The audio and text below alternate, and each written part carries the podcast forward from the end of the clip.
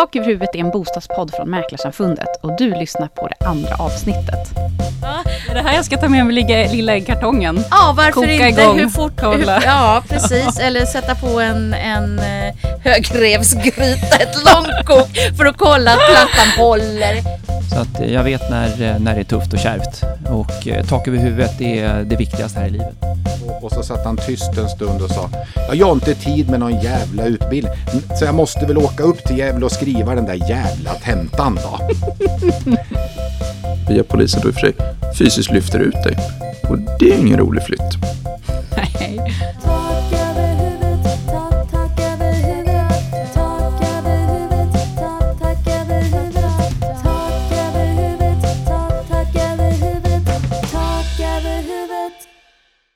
Veckans tema det är privatekonomi och boende och jag heter Josefin Uppling, till vardags analys och kommunikationschef på Mäklarsamfundet. Veckans profil det är Mats Lövgren från Högskolan i Gävle. Privatekonomerna Tor och Arkes ska hjälpa oss att förstå hur vi ska tänka för att ha råd att bo. Och ett nytt inslag här i podden är också Fråga juristen med vår förbundsjurist Fredrik Almo. Glöm inte att du kan följa oss på Instagram, tak över huvudet heter vi, hashtag tak över huvudet. Följ gärna Mäklarsamfundet på Facebook och prenumerera på vårt nyhetsbrev Fastighetsmäklaren. Eh, nu kör vi igång. Allra först ut Mäklarsamfundets VD Ingrid Eiken. Hur står det till? Bara bra tack. Jag är jätteglad över att vi har fått eh, så fin respons på vårt första avsnitt och att det nu, eh, att det nu på allvar, vi är äntligen på gång med vår egen podcast. Eh, det känns som ett jättebra forum för oss tycker jag att beskriva och förklara mäklarnas roll i samhället på ett mer nyanserat sätt. Eh, Det blir lite annan typ av rapportering än vad vi har på andra platser. Dessutom får vi chansen att försöka förklara andra frågor också. Vi möter människor där människor är och det känns eh, jättebra tycker jag. Vad tycker du? Ja, men jag håller med, verkligen. Det känns eh, helrätt att vara eh, i en podcast. Och ofta när man läser tidningarna så är det väldigt svart eller vitt. Här får vi faktiskt chansen att resonera lite och det perspektivet tycker jag saknas. Eh, I det här avsnittet så är ju temat privatekonomi. Hur jag som konsument ska tänka och hur jag ska ha råd. Ja, det där det tycker jag är ett jätteviktigt tema. Eh, Alltså både banker och fastighetsmäklare har ju ett eh, väldigt stort ansvar här, men vi får heller inte glömma eh, det individuella ansvaret som man som konsument har. Eh, och det här är viktigt för att eh, det berör oss som enskilda familjer och det handlar om våra plånböcker och därför är det här ett viktigt ämne. Veckans profil sa jag ju inledningsvis här, det är ju Mats Lövgren från Högskolan i Gävle. Och det är ju väldigt kul med tanke på att hans huvudsyssla på dagarna, det är ju att se till att morgondagens mäklare, våra kommande stjärnor, är rätt rustade. Mm. Mm, det är viktigt och vi vet ju att mäklarutbildningen den är jättepopulär på de orter där den finns. Och att det här yrket det lockar väldigt många, både unga och lite äldre personer som vill skola om sig och byta bana. Så att eh, det känns jätteinspirerande att få samtala om de här frågorna. Apropå fastighetsmäklarutbildningen, kan vi inte säga några ord om en räddningsaktion som branschen gjorde för några år sedan? Det fanns planer på att dra ner på studieplatserna på fastighetsmäklarutbildningen just vid Gävle högskola, men det här stoppades. Berätta. Ja, ja, just Gävle är ju ett eh, bra exempel på där vi som bransch agerade tillsammans. Det var vi, det var eh, systerorganisationen FMF och de stora företagen som tog ett samlat grepp och vi protesterade eh, mot den här neddragningen, både till dåvarande utbildningsministern och till rektorn och eh, vi skrev brev och vi uppvaktade tillsammans och det gav resultat. Varför var det viktigt? Varför var det viktigt att behålla de här platserna? Många mäklare eh, och kedjor upplever ju inte att det finns för mycket fastighetsmäklare utan att man snarare har svårt att eh, hitta nya mäklare eh, och rekrytera det. Så att vi tyckte att det här var en viktig sak. Vi, vi tyckte att det var olämpligt att dra ner antalet platser här för att man får jobb på utbildningen och eh, det är låga trösklar dessutom till att starta eget. Och det gav resultat. Det fick faktiskt ett gott slut. Tillsammans så lyckades vi rädda studieplatserna eh, och eh, det tycker jag är ett väldigt gott exempel på att när vi agerar tillsammans så kan vi få ett eh, stort gehör för vår åsikt. Tack snälla Ingrid, vi kommer prata vidare redan i nästa avsnitt. Tack så hemskt mycket, det ser jag fram emot. Vi ska prata med en privatekonom. Eh, Arturo Arkes, verksam på en av de fyra storbankerna och också tillförordnad expert i en av regeringens utredningar. Välkommen hit! Tack så mycket. Du får berätta vad den här utredningen heter själv, för det är en riktig tungvrickare. Ja, precis. Den är ganska lång också.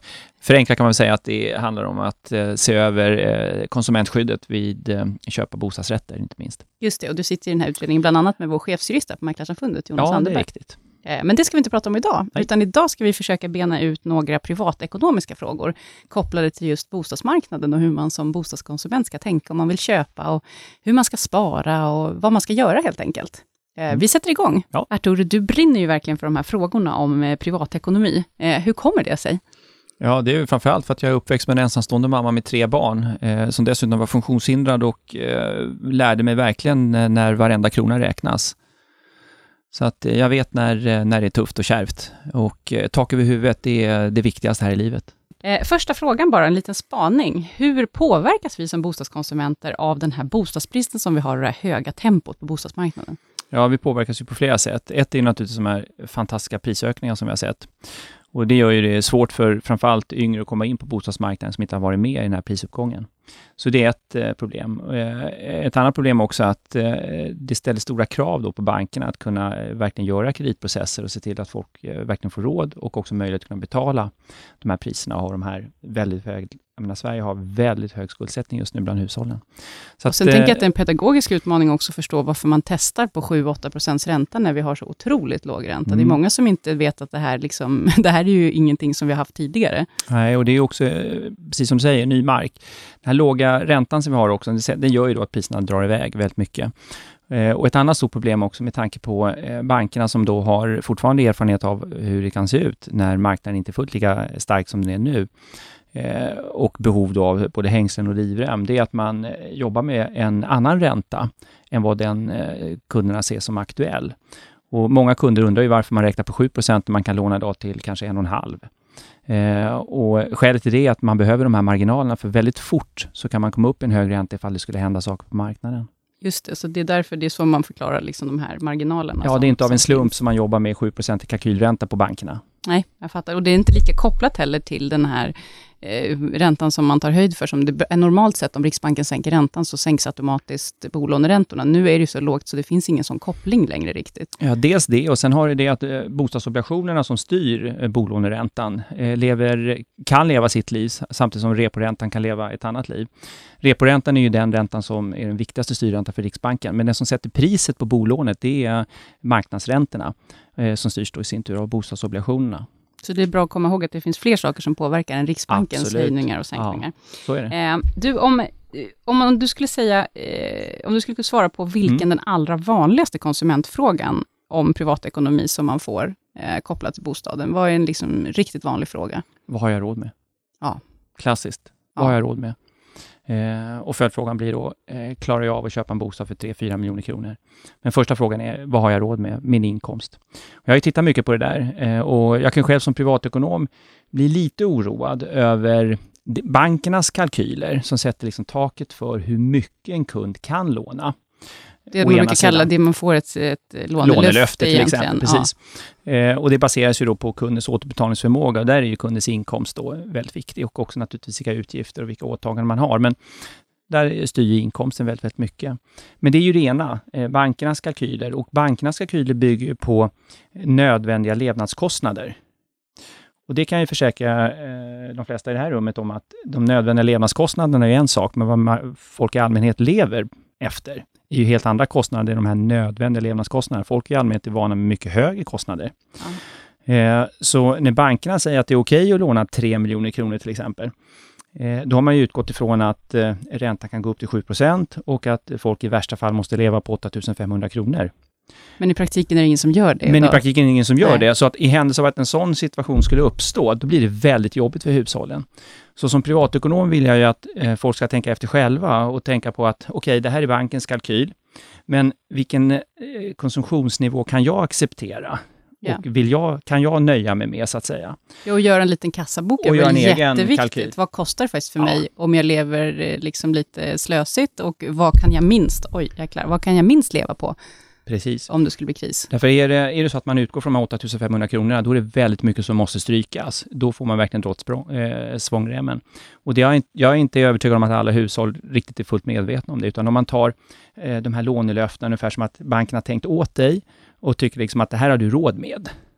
Det här är ju väldigt viktigt faktiskt, konsumentansvaret. Du som, du som eh, konsument och bostadsköpare har ett väldigt stort eget ansvar att se över vad du har råd med och Ja, vilka marginaler du ska ha.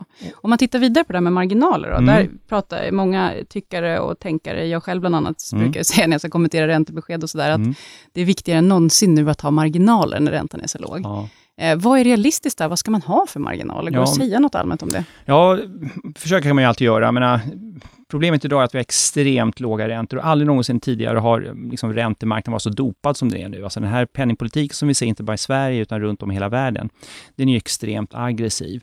Alltså priset på pengar är räntan. Och ett sätt att hålla nere priset, det är att sänka styrräntan, den viktigaste styrräntan. Då, och det gör man för att försöka stimulera att folk ska konsumera och låna. Eh, och med tanke på att situationen är sådan då, så är det lite speciell situation vi har nu. Att man kan nog inte räkna med att de här räntorna är normala räntor. Då är frågan, vad är normal ränta? Och om man tittar på Riksbankens inflationsmål i Sverige då, som är på 2% och räknar lite baklänges, vad är rimlig bolåneränta när vi väl hamnar på en inflation på 2% Och då tror jag det är en samlad bedömning är att man kommer hamna någonstans runt 5,5% i bolåneränta. Det är en normal ränta i Så någon det, sorts mening. ja, precis. Un, under förutsättning då att vi har det här ankaret, ett inflationsmål på 2% Så givet 2% inflation ska jag säga att de flesta hushållen bör utgå från en bolåneränta runt 5,5% Så när du ska ha, så svaret egentligen på frågan, hur stor marginal ska du ha? Du ska räkna med 5% ränta, ish. Ja, och jag skulle säga då, eh, med tanke på att eh, boendet är någonting som man inte kan bara sluta med att ha, utan det är någonting som man behöver hela tiden. Då behöver man ha en liten marginal på det, för om 5,5 är normalräntan, så kan det ju uppstå stresssituationer där, som innebär att räntan kan gå upp lite till. Därav de här 7-7,5 procenten som många banker använder sig av. Men det är under kortare perioder. Så eh, hushållen bör tåla en ränta på 7 procent, eh, men ställa in sig på att ett normalläge är runt 5,5. Eh, en helt annan fråga. Vi vet ju att grundproblemet på den svenska bostadsmarknaden är ju kanske snarare att det är bostadsbristen, att det är för lätt att låna pengar. Eh, men trots det så satsar man ju extremt mycket nu på att komma åt den här höga skuldsättningen och få ner skuldkvoten. Och det är allt ifrån bolånetaket som infördes för några år sedan, till eh, amorteringskravet som verkar komma nu första juni, till att eh, Finansinspektionens generaldirektör har varit ute och talat också om skuldkvotstak. Eh, hur ska man tänka om man ska ta sig in på bostadsmarknaden och inte är där? Hur ska man ens kunna tänka sig att man ska skaffa en bostad med Mm. alla de här restriktionerna? Ja, eh, för första får jag bara säga det att, att eh, de här, alla de här restriktionerna som finns, eh, finns ju av en anledning. Och det är för att undvika att hushållen inte ska hamna i en överskuldsättning, vilket är annars väldigt lätt att hamna i. Så att det är bakgrunden till de här restriktionerna. Eh, som, som alltid när man ska göra en större investering så gäller det att tänka efter före. Det vill säga, gör jag den här stora investeringen, vad har jag råd med? Och har jag för avsikt att bo där länge? För jag menar, som vi alla vet så kan priserna gå upp och ner. Och även om det var länge sedan vi såg något prisfall så kan ju inte uteslutas att det kan ske. Så rådet till alla, det är att eh, göra en ordentlig budget och se vad man har råd med. Och också då i hushållsbudgeten ta höjd för de här ränteökningarna. Och också se till att börja spara tidigt. Ja, för det är det här sparandet jag vill åt. Om du inte har, säg att du är 22, liksom, du jobbar extra, du ska flytta hemifrån, eh, du har ingen eh, trust fund eller någon eh, förälder som kan låna upp på villan, utan du måste på något sätt börja sätta igång och spara ihop till en kontantinsats. Hur ska du ens inom någon, sorts, i någon rimlig tid Mm. lyckas med det här? Ja, om man bor i Stor- Storstockholm så är det väldigt, väldigt svårt. För problemet har varit att även om du har som 22-åring sparat 500 kronor i månaden, eller 1000 kronor i månaden, så har prisuppgången varit snabbare. Så att det har alltid de senaste tio åren varit bättre att slå till direkt och belånat dig upp över taknocken. Därför att du har liksom, priserna har skenat iväg så snabbt att det har inte liksom funkat med normalt sparande. Men förhoppningsvis så kommer den här prisökningen dämpas. Och man ska inte förakta det här med att spara de här 500 kronor eller 1000 kronor. För ett, ett eh, litet belopp som sparas regelbundet under lång tid, det växer till betydande belopp till slut. Så rådet är ju att eh, börja spara tidigt och försöka lägga undan de här pengarna. Sen lite grann på, beroende på vilken bostadsort man bor i. Jag menar, kontantkravet på 15 procent är en sak att skrapa ihop 15 procent till någonting som kostar 4 miljoner eller 15 procent till något som kostar en och en halv miljon. Absolut. Så eh, lite grann beroende på var man bor. Men jag skulle ändå inte säga att utsikterna är eh, omöjliga. Jag ska Nej. säga att börjar man spara tidigt och lägger undan från sin lön som man får, då finns förutsättningar. Och har man tur då, då och har föräldrar som kan eh, kanske lägga undan en del av barnbidraget, vilket många gör, framförallt i storstäderna, så, så kan man eh, sk- skaffa sig en kontantinsats som är hygglig när barnet är runt 20-25 år. Hur ska jag spara då? Är det något särskilt rekommendation? Räntan är ju superlåg, som vanligt sparkonto antar jag, där finns det inte så mycket att hämta. Nej, och då finns egentligen bara ett enda råd. Eh, Om man eh, till exempel har för avsikt att hjälpa sina barn och har möjligheten att lägga undan pengar, låt säga en del av barnbidraget, då tycker jag att man ska lägga peng- pengarna i aktiemarknaden, för det är så lång investeringshorisont. Men den går ju skitdåligt rent ut sagt. Ja, och nu kortsiktigt har han gjort det, men om du tittar över tid, jag som har tittat och jobbat med de här frågorna i 30 års tid, jag vet ju att över tid så har svenska börsen gett ungefär 9 i avkastning. Och tar vi bort lite fondavgift och lite annat, så tycker jag i varje fall lite försiktigt räknat, och med, med den här inflationsmålet på 2% så är det realistiskt att räkna någonstans runt 6-7% i varje fall. Och har man en investeringshorisont som är över 7-8 år, då tycker jag att aktiemarknaden är ett bra alternativ. Okej, intressant. Eh, så det är egentligen tipset. Så ska man välja, om man väljer mellan till exempel aktier och indexfonder, då är det fortfarande aktiemarknaden du tycker är mm, att Ja, föredra, jag- på jag- längre sikt i alla fall. Om jag, jag kan ju ta, bara att gå, utgå från mig själv då, då. Min äldste son, vi köpte en lägenhet till honom för två år sedan. Och det vi gjorde, hans mamma och jag, det var ju att vi sparade barnbidraget till honom utan att han visste om det. Och eh, det satt vi då på, på billiga indexfonder. Så när han sen då var 24 år och ville flytta hemifrån, då hade han nästan hela kontantinsatsen. Han var ju en av de få lyckliga Ja. som hade den möjligheten. Det är många som inte har den, särskilt ute i landet. Så är det. Ehm, eh, en klassisk fråga som jag bara måste ställa, Mm. den är lite tramsig, men Mm. jag vet att det är något som folk undrar. Hur gör man när man ska förhandla ner sin ränta? Går Ja. det ens? Ja, absolut, visst gör det det. Man, man ska inte glömma bort, många tar för givet det här med bankerna, det går inte att förhandla, det är fel. Det är klart att det går att förhandla, precis som med allting annat. Och även om bankerna eh, har sina eh, liksom, internräntor och de har liksom, eh, sina beslut om hur de ska eh, liksom, vilket pris de vill erbjuda kunder och så, så tittar alla bolånerådgivare ändå på varje enskild kund som, som, som enskilda individer och tittar på förutsättningarna i just det här hushållet och den här kreditansökan. Och det bästa sättet att, att löneförhandla, det är naturligtvis att spela ut bankerna mot varandra såklart. Ja. Eh, Det andra är att förbereda sig väl och titta på vad är det för någonting som gör att bankens risk blir lägre. Ah, så du som bolånekonsument kan ändå fundera lite på vad du ska lyfta fram och visa Precis, upp när du och då kommer är ju dit. en sån sak är ju naturligtvis din inkomst. Kan du visa att du aldrig varit arbetslös, du, du är fast anställd, så att det är, eh, sannolikheten att du skulle tappa dina inkomster är väldigt låg. Eh, Du har ett bra sparande sedan tidigare. Eh, och du har, eh, li, lever ett sånt liv där du, där du har koll på dina kostnader och du har, du har ett bra kassaflöde helt enkelt varje månad. Då är ju risken väldigt liten för banken och då är det svårt för banken att inte kunna så att säga, hitta argumenten till att ta en högre ränta, utan då blir man tvungen att ge dig bästa möjliga ränta. Kan man köra fulspel då? Kan jag säga, jag var på bank X här i eftermiddag, så de sa 1,4. Ja, det kan man göra. Men det där, eh, alla bolångivare är ju rätt rutinerade idag, så att eh, det, krävs mer argument än bara det. Ah, så det går inte att bencha bara rakt av, du måste Nej. ha något eget Du case. behöver de egna, precis. Mm. Du nämnde något intressant här tycker jag. Du säger att varje enskild kund är speciell för banken. Och Mm. Är det verkligen så? Ja. Bryr sig banken om en enskild liten privatperson som kommer och vill låna två miljoner? Ja, alltså, vad jag menar här, ja, svaret är ja, det gör man. Eh, och, Där får du betalt för att säga. ja, precis, men det hade du jag sagt ändå. trovärdig ut. Exakt, Ja. ja. men det här har jag betalt för att säga, men det här säger jag ändå. Och varför kan jag göra det då? Jo, det är klart att banken som helhet och som organisation har sina schabloner och sitt arbetssätt. Men varje enskild bol- bolångivare är också människa och har till uppgift att eh, försöka tillmötesgå kundernas kreditansökningar och önskemål. Det händer ju faktiskt att många bolångivare säger nej och, och det gör man ju inte för att vara elak, utan Nej. det gör man för att kalkylen inte går. I grund och botten vill banken tjäna pengar, i grund och botten vill bolångivarna kunna säga ja. Så det finns en liten press på alla bolångivare att kunna säga ja. Eh, men det är inte alltid det går. Eh, Så, och självklart så försöker då bolångivarna hitta eh, en, en, en kalkyl eller förutsättningar till att kunna säga ja. Så att grundinställningen för alla bolångivare, det är att kunna säga ja. Såklart, för det är business. Det är För ju så precis, bankerna tjänar för sitter pengar. man säger nej så tjänar vi inga pengar. Men å andra sidan, tar ni för stora risker så riskerar ni Så att förlorar vi förlora. pengar Ja. och förlorar sitt jobb. Och, Ja. och det vill inte bolångivare heller göra. Så att, men i grund och botten så, man, så ska man inte tro att eh, det inte finns några möjligheter att förhandla och att jag bara är en liten kugge som man inte bryr sig om. Utan min erfarenhet, och jag har som sagt 30 års erfarenhet av det här och jag vet, det, du kan göra skillnad om du är påläst och har gjort din hemläxa. Det låter ju väldigt hoppfullt tycker jag. Tycker Det jag. Bra Absolut. medskick.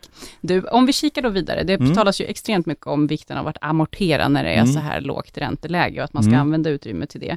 Men hur ska man tänka liksom amortera relativt sitt sparande? Mm. Ska man gå all in på amorteringen eller ska man spara pengar på något annat Jag skulle sätt? säga att det beror på egentligen framförallt två saker. Det ena är vilken livssituation du befinner dig i. Eh, och också vilka förutsättningar du har. Om du har köpt en, ny, en, bol, en bostad nyligen och har en väldigt hög belåning, det vill säga du har bara lagt in de här 15 procenten och 85 procents eh, skuldsättning, då skulle jag prioritera eh, amortering så att jag kommer ner på en rimlig nivå. Där är också det här, det här kravet på Jag tänkte amortering. precis säga det, det här ansvaret har ju staten tagit, så att Ja, stor- efter första juni verkar det så inte som att man Ja. får välja längre. Men det som är viktigt att understryka här, det är ett minimikrav. Det finns ju ingenting som hindrar låntagaren att amortera mer. Och 2% per år av lånen, det är inte särskilt aggressivt. För det betyder att du skulle Nej. inte amortera hela skulden på 50 år. Nej, men jag tänker ändå om du har ganska stora lån, säg 5 miljoner i Stockholm är ju inte ovanligt. Och så, blir 2% väldigt mycket. Exakt. Absolut. Eh, Men- per år då, ner till 70 procent är det var i och sen är det belåningsgrad. 1 procent. Ja. Men 1 procent är ju en amorteringstakt på 100 år. Så att jag menar, det är inte aggressivt i sig. Det som gör det hela absurt, det är att det är så stora belopp. Mm.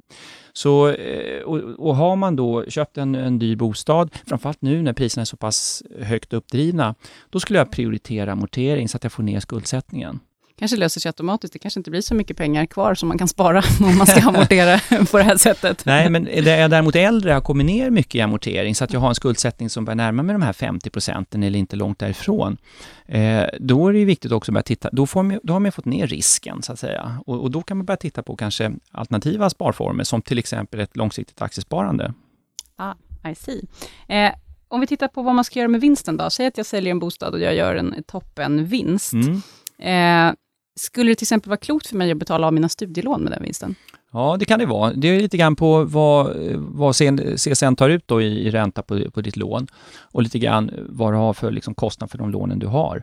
Eh, I övrigt, eh, normalt sett så brukar studielånen vara de sista lånen som du ska prioritera. För att, eh, Varför det? För att de har så låg ja, ränta? därför att eller? eh, de avskrivs ju när du dör.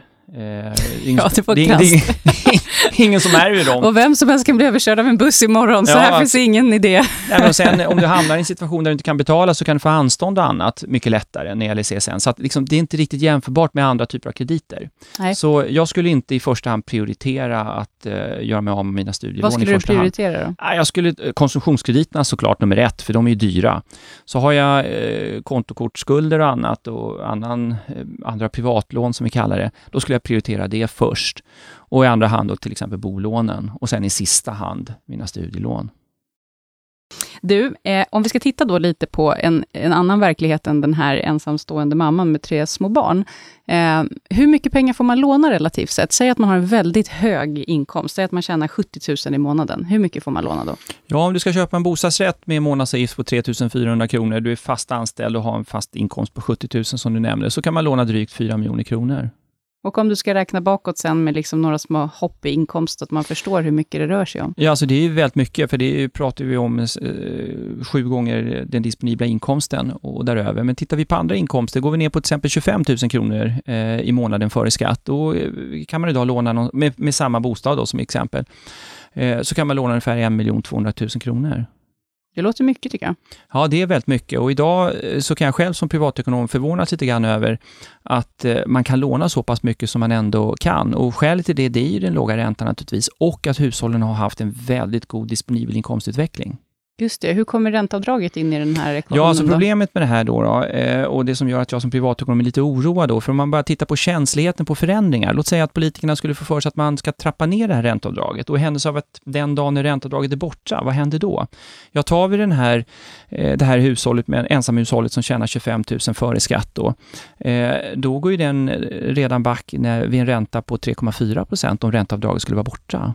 Så det är ganska känsligt. De här kalkylerna är känsliga om man lånar enligt vad banken rekommenderar Idag. max. Ja, för idag tar man ju hänsyn till gällande regler och gällande bestämmelser och klart försvinner ränteavdraget eh, helt och fullt eh, så slår det ju naturligtvis för hushållet.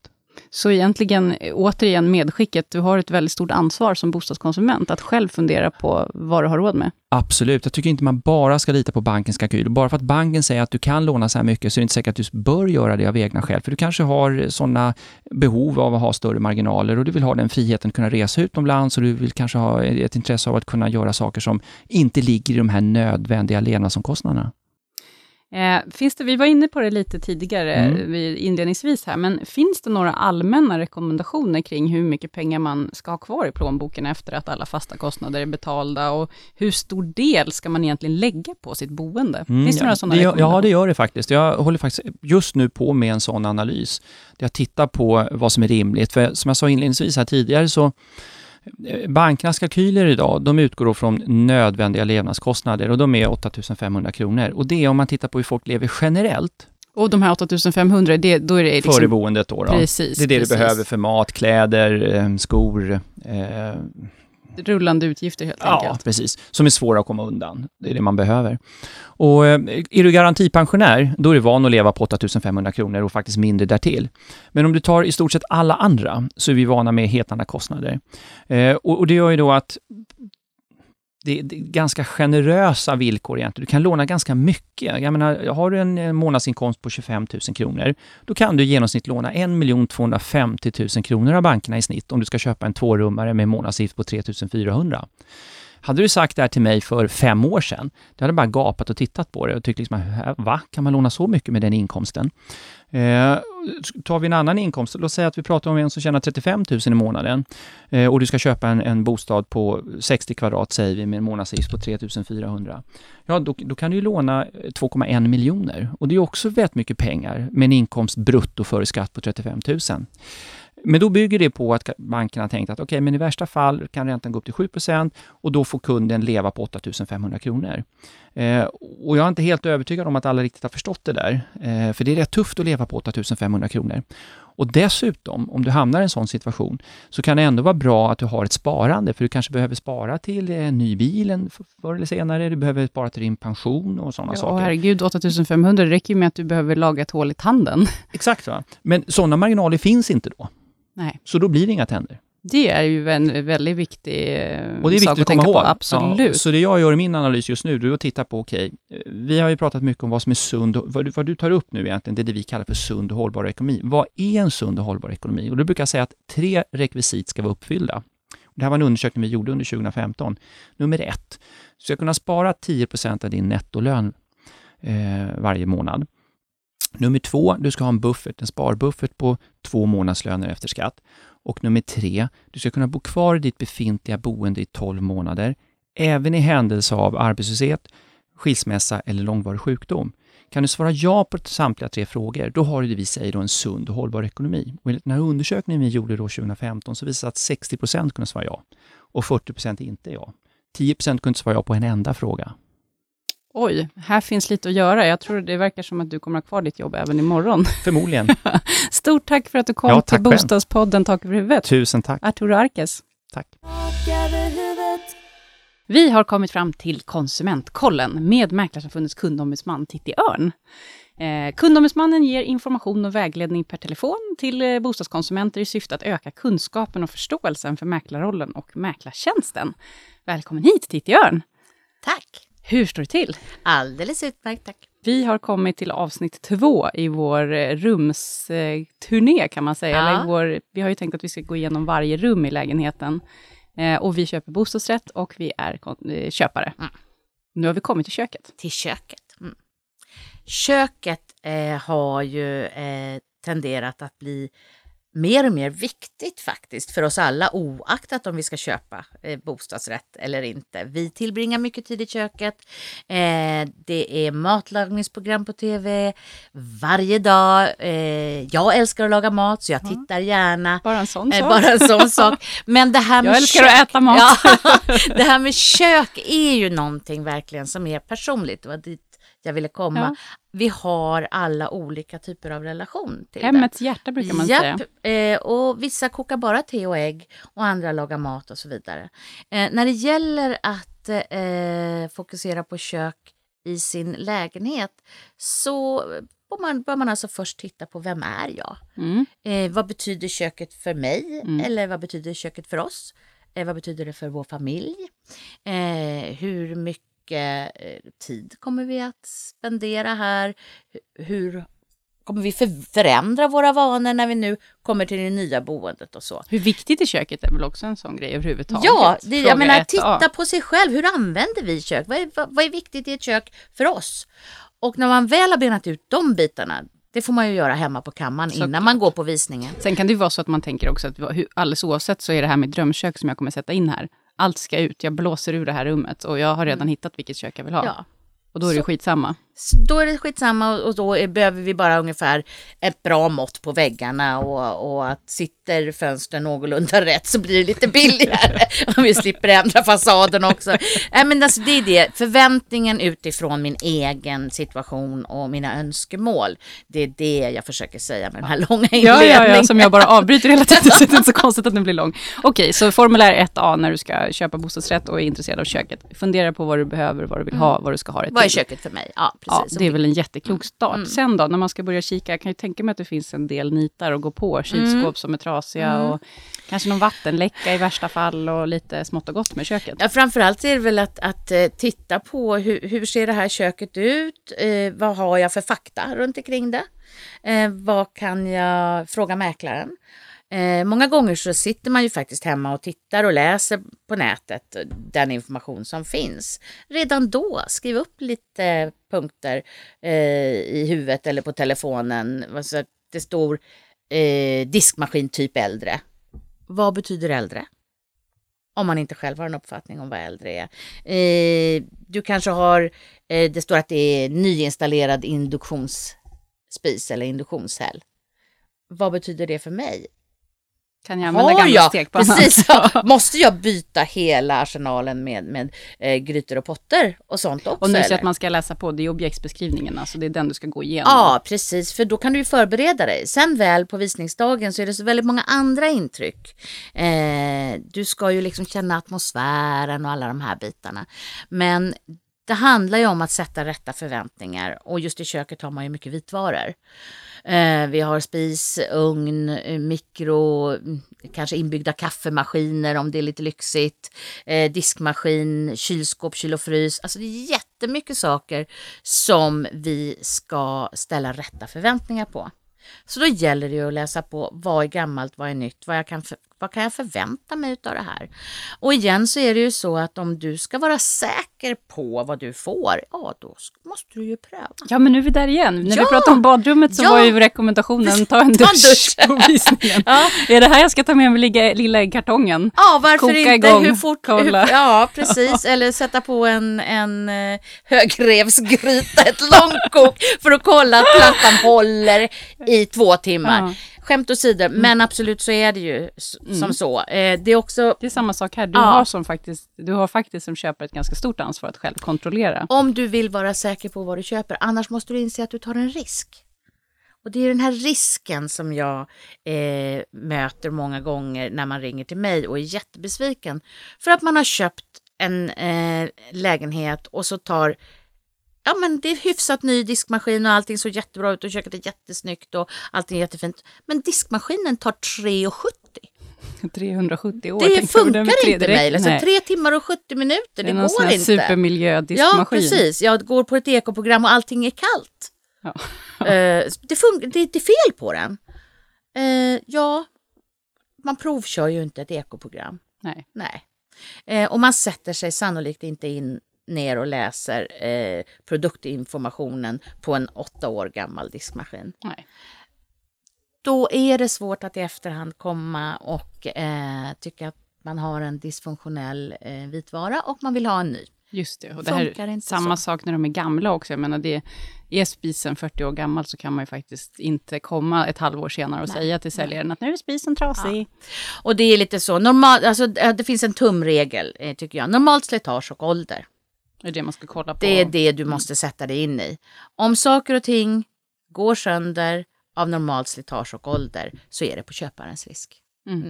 Är det någonting annat förutom vitvaror och spisar och sånt där man ska hålla uppsikt på i köket? Ja, jag tycker att man eh, absolut ska ta titt, en titt under diskbänken och se att det ser ut eh, ungefär som man kan förvänta sig där. eh, och- och att man eh, spolar i, i eh, blandare och så.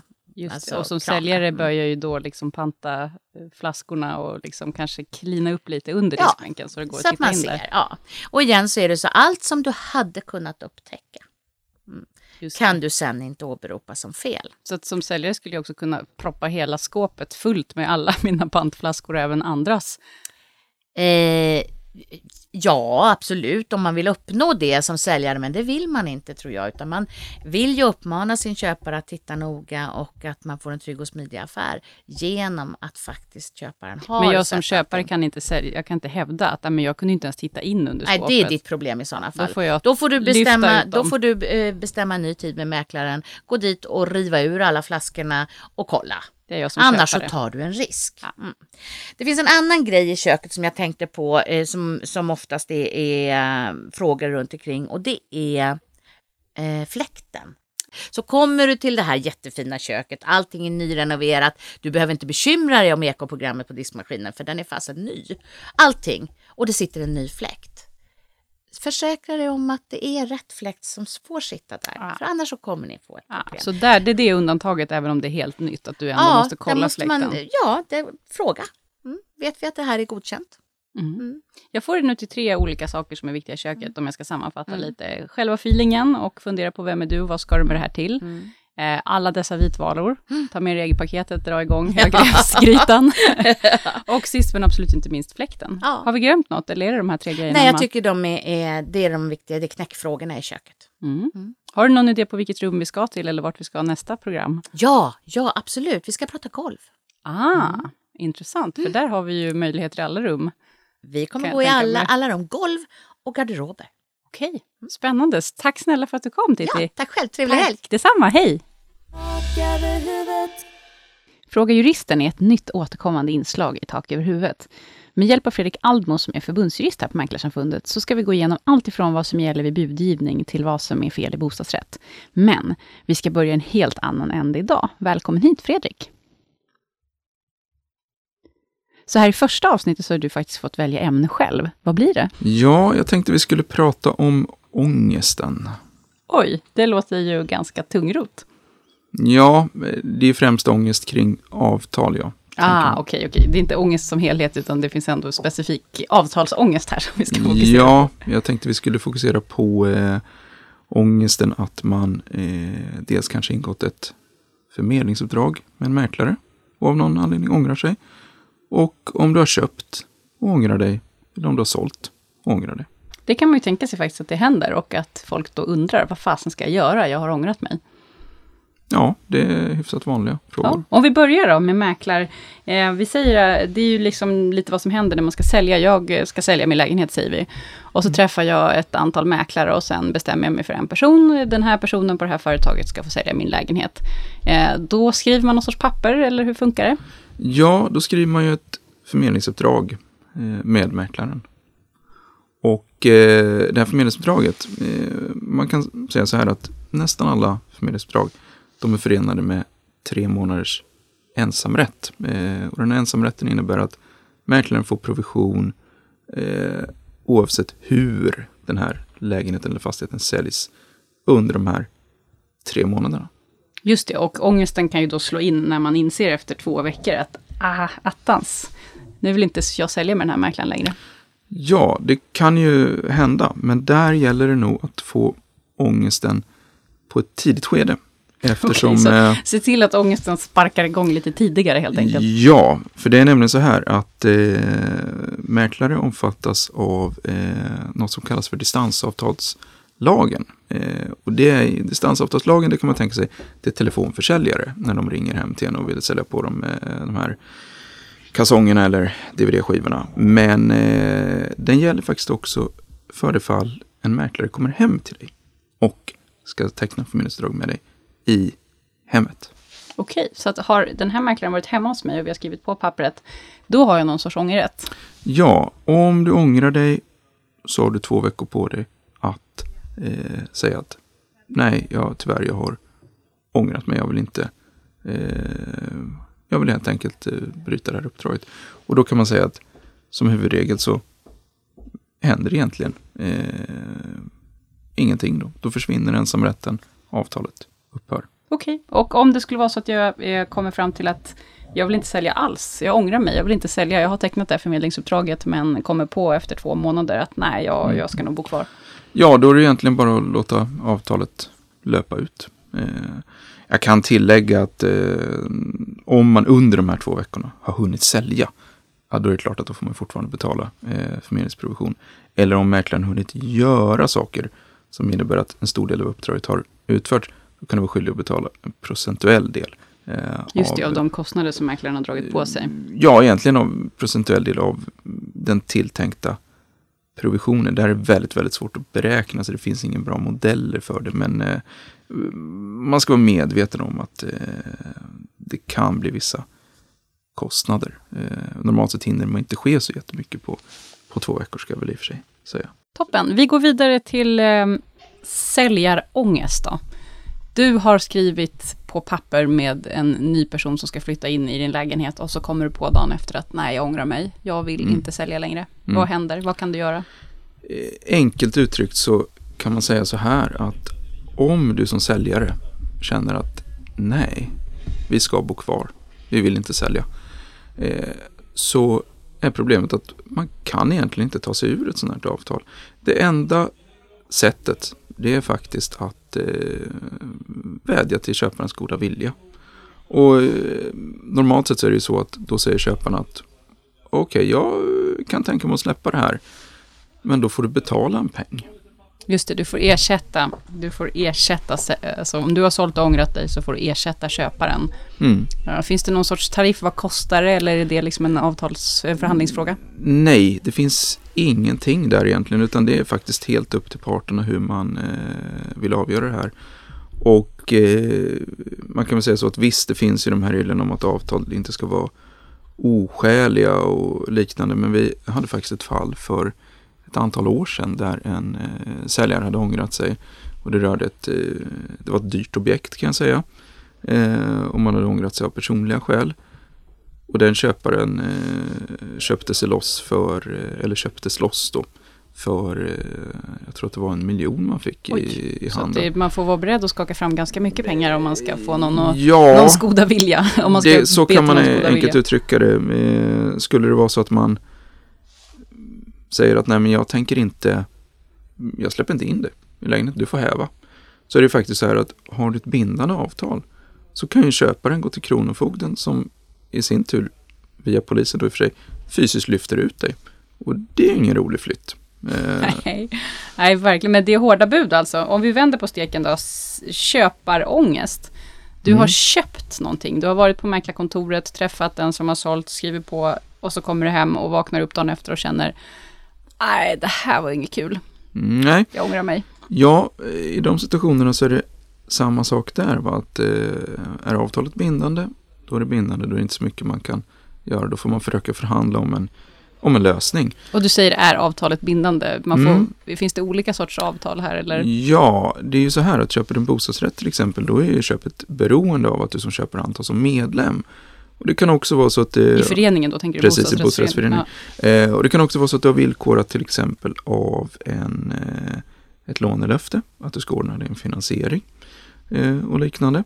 Och eh, de här fallen, eh, just med att du ska antas som medlem i en bostadsrättsförening, där har vi märkt att det är ganska, jag ska inte säga vanligt, men det händer, att köpare kommer på att, men vänta nu, jag kan få föreningen att neka mig medlemskap. Kontaktar ordföranden och säger att Ja, bara så ni vet så um, spelar jag gärna väldigt hög musik på natten och mm, kanske är dömd för en rad brott som man inte är eller ja, jag blev precis av med jobbet så jag har ingen inkomst så att jag kommer nog inte kunna betala några månadsavgifter. Det bör ni ha i åtanke om ni ska godta mig som medlem i hopp om att bli nekad som medlem och därmed ska avtalet då falla. Eh, sånt förfarande, det är inte bra. Nej, det är väl förbjudet misstänker jag, eller? Ja, det kan eh, nämligen bli så att det anses som att man varit illojal mot sin avtalspart. Alltså att man brutit mot lojalitetsplikten. Eh, och den här gäller liksom för alla eh, avtal. Så att där ska man verkligen akta sig. Du, tusen tack. Eh, ångest låter inte så upplyftande, men det kan ju vara väl värt att gräva lite kring eh, vad det är man kan undvika för att slippa ångest helt enkelt. Ja, absolut, absolut. Tack Fredrik eh, och välkommen tillbaks i nästa avsnitt. Tackar. Veckans profil i Tak över huvudet är Mats Lövgren, lärare på mäklarutbildningen eh, på Högskolan i Gävle. Välkommen hit Mats! Mm, stort tack för det. Eh, jättekul att du är här. Är ju, du har ju haft väldigt många strängar på din lyra eh, back in the days och du har en väldigt viktig roll idag just som lärare på mäklarutbildningen. Det är du som ska forma till våra framtida stjärnor i branschen kan man väl säga.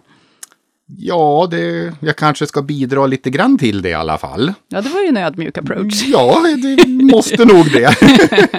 jag är inte säker på att alla i branschen tycker att jag kanske lyckas så bra, men Ja, Okej, okay, det kan du såklart alltid finnas åsikter om. vi kanske Eh, hittar lite förklaringar sen. Ja, absolut. Jag tänkte vi börjar med att du ska få beskriva dig själv lite kort. Vem är du och eh, hur länge har du varit på Högskolan i Gävle? Vad gjorde du innan? Eh, lite sånt.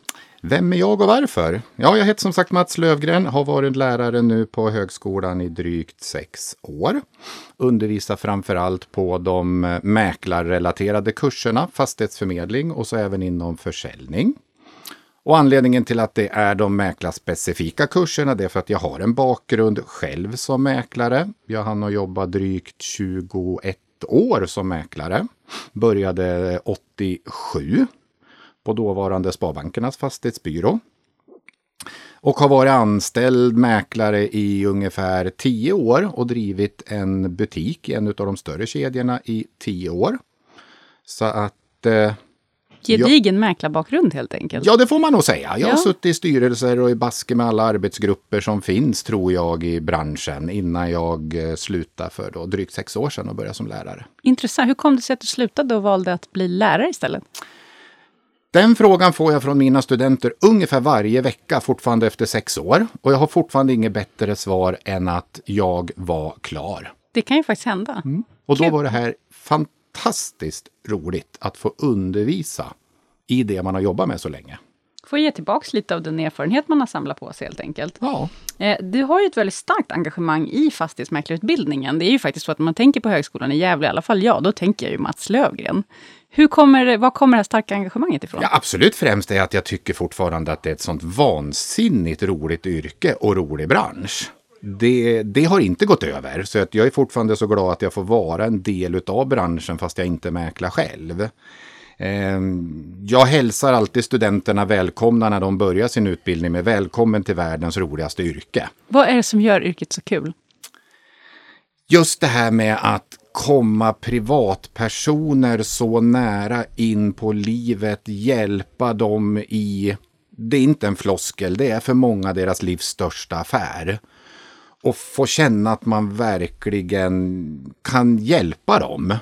Är det det som gör jobbet så populärt? Vi vet ju att trycket på utbildningarna på de olika lärosätena är väldigt högt. Och det här måste ju spegla någon sorts popularitet. Hur kan det komma sig att yrket är så poppis? Ja, det tror jag nästan ni som branschorganisation borde kunna svara på bättre än vad, vad en annan på en högskola kan Men jag göra. tänker att dina studenter kanske säger någonting om varför de har valt utbildningen. Alltså, dels så, någonting som vi märker det är ju att fortfarande finns det ju en liten aura av gl- glamour kring yrket. Eh, välklädda, vältaliga människor som åtminstone ger sken av att tjäna mycket pengar. Och som eh, ja, verkligen verkar...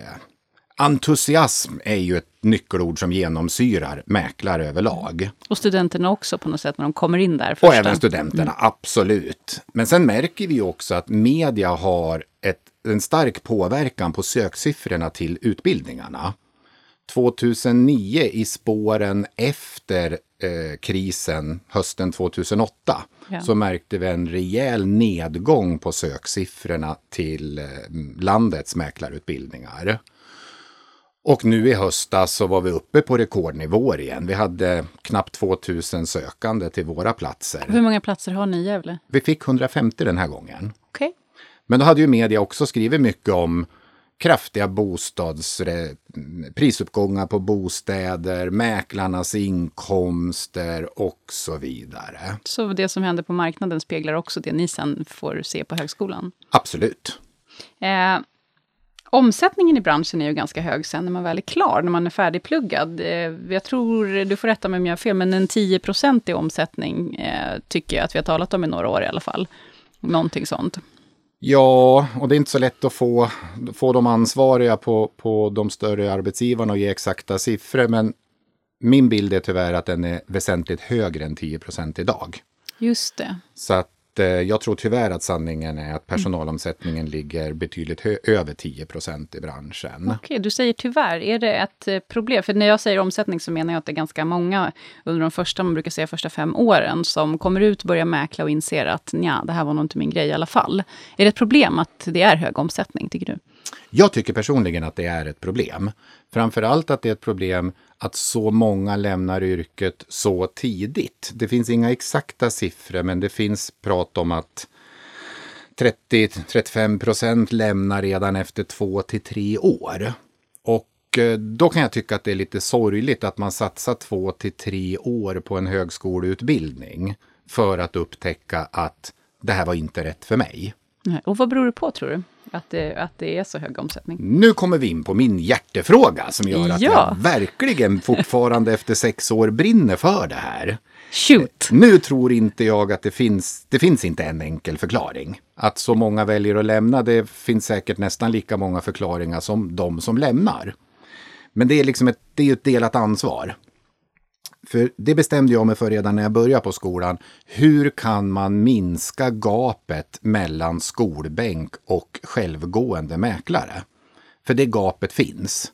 Och det gapet kom till framför allt när det blev krav på högskoleutbildning och när den blev tvåårig. Så egentligen den klassiska skillnaden mellan teori och praktik Ja, här. den, är, den, den var för tio år sedan ännu större, men den finns fortfarande kvar. Och där är det ett delat ansvar, säger jag, mellan branschen och skolorna. Jag tillhörde själv en av de största kritikerna till utbildningen när jag drev eget mäklarföretag Okej. och tyckte att utbildningen höll inte måttet. Men jag hade en bild av att jag trodde att utbildningens syfte var att eh, utbilda skickliga yrkespersoner. Okej, och så är alltså inte fallet? Nej, huvudsyftet med mäklarutbildningen är ju faktiskt att ge de teoretiska kunskaperna. Det jag brukar kalla hygienfaktorerna. Och syftet är i första hand för att skydda konsumenterna, alltså studenternas framtida kunder. Okej. Så som lärosäte har vi inget uppdrag egentligen att ge studenterna det jag kallar konkurrensfaktorerna, alltså att bli framgångsrik mäklare. Ni är ansvar för den teoretiska biten.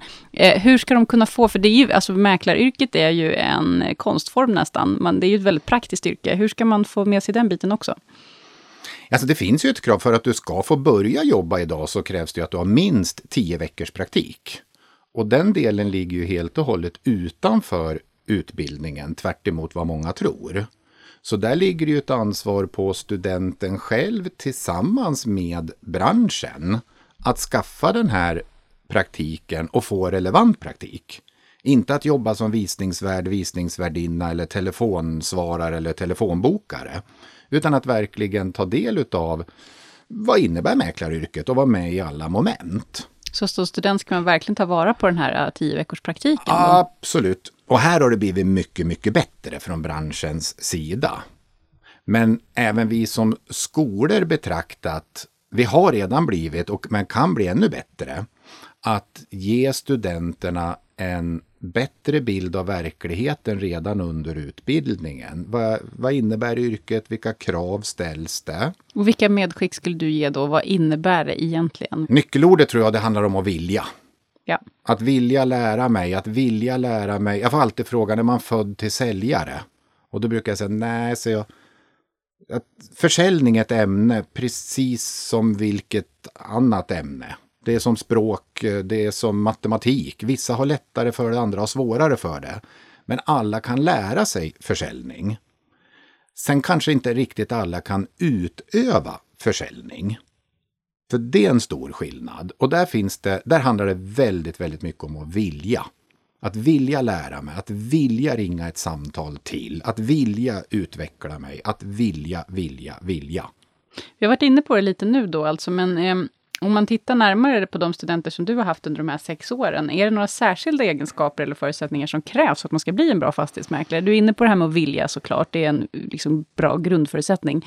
Finns det något annat som man ska tänka på om man går och funderar på, hmm, fastighetsmäklarutbildningen verkar jättespännande, jag ska nog bli mäklare när jag blir stor.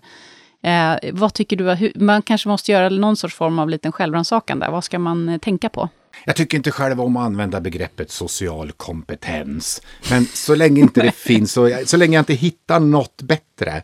Jag säger istället att genuint intresse av att vilja jobba med människor. Du ska gilla att komma människorna nära, att sitta vid köksbordet hemma hos dem och göra affärer. För övrigt så tror inte jag att det finns någon mäklargen. Att en viss procent av befolkningen, populationen föds med en mäklargen. Jag, jag tror inte det. Även om jag lite provocerande ibland brukar säga att om jag har 120 studenter framför mig så kan jag efter en kort tid peka ut 20 stycken som jag kan säga de här 20 kommer det med stor sannolikhet att gå väldigt bra för. Och 20 stycken som de här får nog en tuffare resa. Men den absoluta majoriteten, 80 stycken, det har inte jag en aning om under utbildningen. Men med rätt introduktion och hjälp in i yrket så kan man lyckas. Det låter ju väldigt hoppfullt tycker jag. Ja, jag skulle säga att 100 av 120 har absolut förutsättningen att bli duktiga mäklare utav de som är på utbildningen. Men majoriteten av dem behöver mycket hjälp. Sen är det roliga, det är alltid någon eller några av de här 20 som överraskar Ja, och var- blir riktigt jädra duktiga. Intress- Det var faktiskt en följdfråga jag satt och sög på. Händer det att du blir överraskad? Och då var ju min, mitt syfte med den frågan var att du skulle säga ja. Varje gång. Fantastiskt. Har du någon rolig um, studentanekdot som du kan dela med dig av utan att hänga ut någon stackare här för, för alla som lyssnar? Ja, den här var inte en student, men det här var faktiskt bara i förra veckan så fick jag ett samtal ifrån en som ringde. Vi får, vi får mycket samtal, jag och min kollega inom det här, som vill in på utbildningen, som inte har betyg och så, men som tror sig ha en mäklargen själv. Jag har alla förutsättningar att bli världens bästa mäklare. Och utbildningen är ju bara ett rundningsmärke. Så det var ju en som ringde och undrade om inte jag kunde tänka mig att skriva ut någon form av intyg, diplom. Han började antyda rent utav mutor. Nej. Och när jag förklarade att nej, men det är två års heltidsstudier och det finns inget alternativ. Och, och så satt han tyst en stund och sa, ja, jag har inte tid med någon jävla utbildning. Så jag måste väl åka upp till Gävle och skriva den där jävla tentan då. Och lite grann finns den där bilden kvar, tyvärr. Både lite i branschen men också utanför branschen. Att det, det är väldigt lättvindigt att bli mäklare och att utbildningen är ett rundningsmärke. Sist men absolut inte minst här, jag är jättenyfiken på hur du ser på utsikterna för branschen framöver. Du träffar ju som sagt morgondagens stjärnor. Eh, vad skulle du säga är de stora utmaningarna för fastighetsmäklarbranschen och framförallt också vilka möjligheter finns det här? Ja, när du säger branschen så skulle vi kunna ha ett par poddar till vad jag tycker om branschens utmaningar och möjligheter och hot framöver. Men om vi håller oss till utbildning och, och rekrytering så tror jag att eh, de aktörer som kan attrahera, utveckla och behålla de duktiga studenter som kommer utifrån utbildningarna blir eh, vinnare på marknaden. Jag tror också att en annan utmaning, det finns många, men en annan utmaning tror jag är för branschen. Idag, man, man tror ju att bara inom två, tre år så kommer könsfördelningen att vara jämn i branschen. Och det är ju fler tjejer än killar som idag registrerar sig. Men det är ju tyvärr också fler unga kvinnor som lämnar yrket. Och det tror jag också är en knut som behöver lösas. Hur kan man behålla unga kvinnor? För redan under utbildningen uttrycker många en oro för hur kan jag kombinera det här yrket med familj och barn? Sen att det 2016 är unga kvinnor som känner störst ansvar, det, det är en annan fråga. Här tror jag att man behöver jobba från branschens sida. Jag tror till och med med en förändring av lagstiftningen. Okej. och minska det personliga ansvaret för uppdraget och lägga över mer på mäklarföretaget. Just det, men då, då måste man ändra i fastighetsmäklarlagen, eller hur? Ja, Ja, i och med att det är rent personligt. bara- Men jag brukar ta ett som exempel. Tillgänglighet är ett modeord. Pratar ni med Titti Örn, kundombudsman, så kommer tillgänglighet, tillgänglighet, tillgänglighet. Och då brukar jag säga ICA Maxi hos oss, de har lyckats lösa att kassan på ICA Maxi är öppen mellan 8 och 22 och 7 dagar i veckan. Snacka om tillgänglighet.